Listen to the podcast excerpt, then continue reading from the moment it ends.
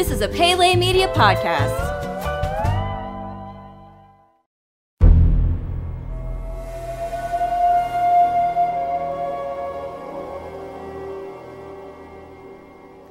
Welcome back to Jurassic Park Minute. Jurassic Park Minute is the fan podcast that chronicles and overanalyzes the classic 1993 film Jurassic Park minute by minute. I'm Kyle.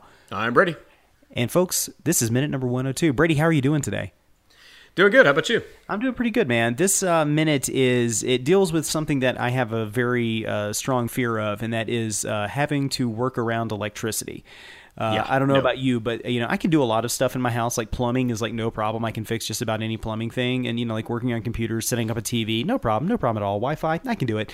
The second I have to deal with anything with an electrical socket or like a, I guess a plug in the wall or whatever, I call somebody. I don't mind paying money for someone to come over and work with that stuff.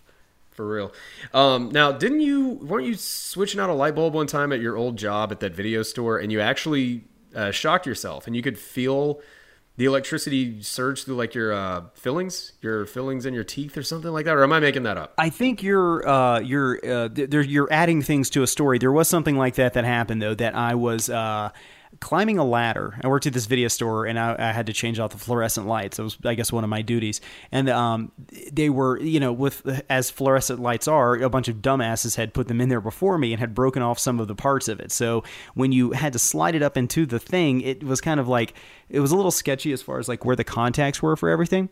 So I reached up in there and put it in there, and I guess like one of the contacts was not all the way in, and sparks flew out everywhere, and I fell off of the ladder, and I fell onto my back on the floor. And thankfully, through the years and years and years of watching professional wrestling, I know how to take a fall well. So I landed flat back on the ground, and I think at that point, it knocked all the air out of me. That might be what you're thinking of. So fortunately, I wasn't shocked by this. I was just startled and then almost broke my back. So, not quite as bad as getting shocked to death, but I definitely...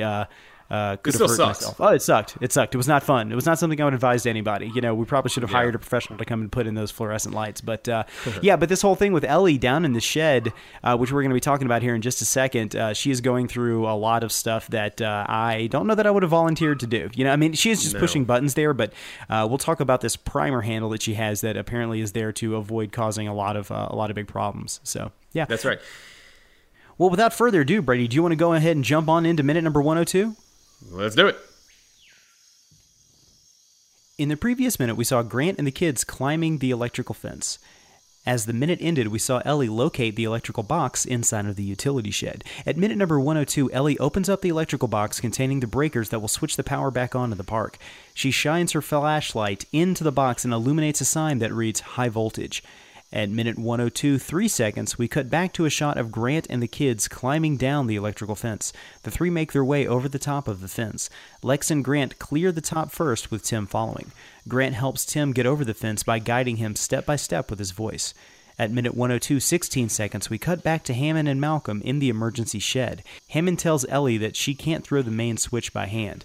He tells her that she will have to pump the primer handle in order to set the charge. Hammond describes the handle as large, flat, and gray. Malcolm winces in pain.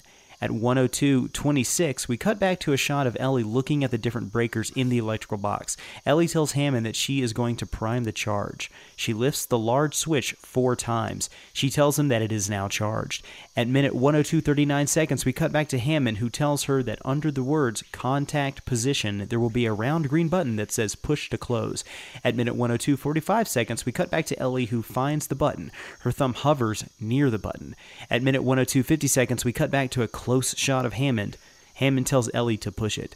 At minute 102:52 seconds, we cut back to Ellie's thumb. Ellie pushes the button. All of the buttons on the inside of the electrical box light up. At minute 102:56 seconds, we cut back to a shot of Grant jumping off the fence. An alarm is now sounding. Tim gets scared and slips on the fence. And thus ends minute number 102 of Jurassic Park.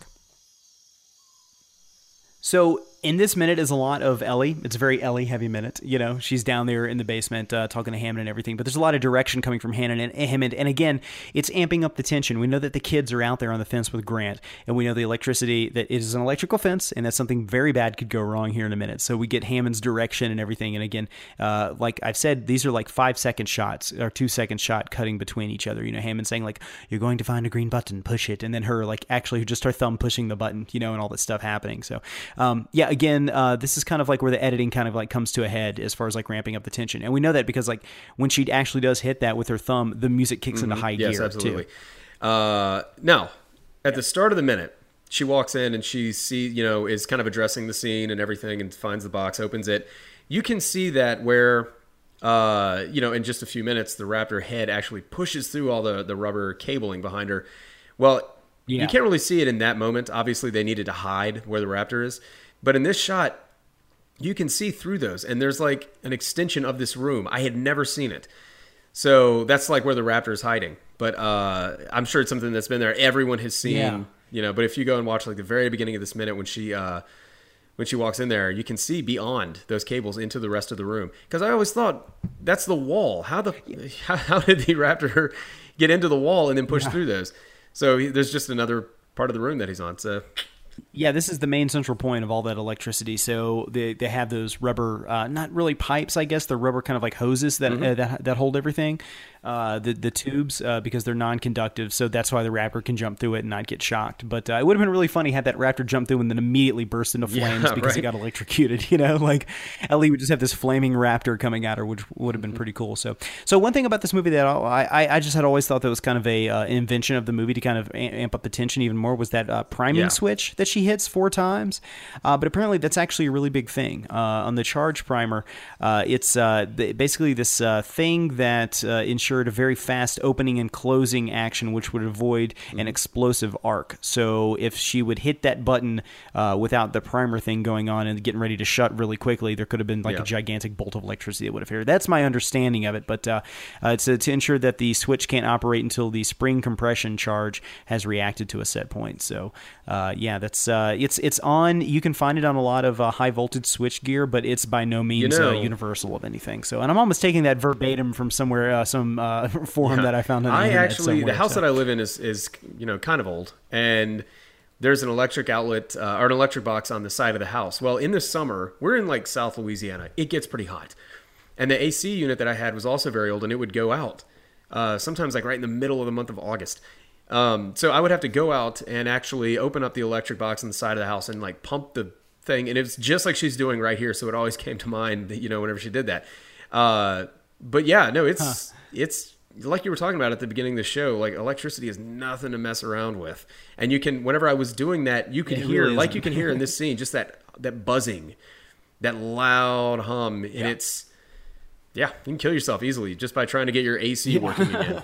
I'm going to have some work done to my house in the next couple of years. And my wife and I were kind of talking about the plans ahead of time. And the electrical work is the thing that is like the plumbing's no problem. Like I understand like how that has to be done and it's a lot of work. But as far as like electricity goes, like somebody could come in and they could just tell me like, oh yeah, we got to put like $5,000 worth of new like circuitry in your house. And I'd be like, well, that sounds right to me, I guess. Okay, here you go. Yeah. 5,000. So, but I'm fine with that because I don't want to, of all the ways I'm potentially going to die someday, I really hope that electrocution is not it. So that'd be one of my worst nightmares. So, well, I don't really have much else for this moment. Do you, or this minute? Do you?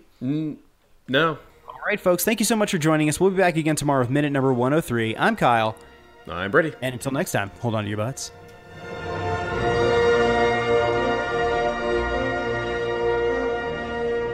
Jurassic Park Minute is a fan-supported podcast. If you like the podcast, then leave us a review on iTunes. You can contact us at JurassicParkMinute@gmail.com and visit us online at JurassicParkMinute.com, Facebook.com/JurassicParkMinute, and Twitter.com/JurassicMinute.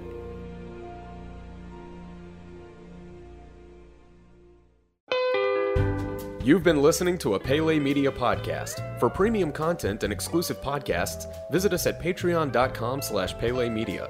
Check us out on Facebook at Facebook.com/Pele Media and follow us on Twitter at Twitter.com/Pele Media.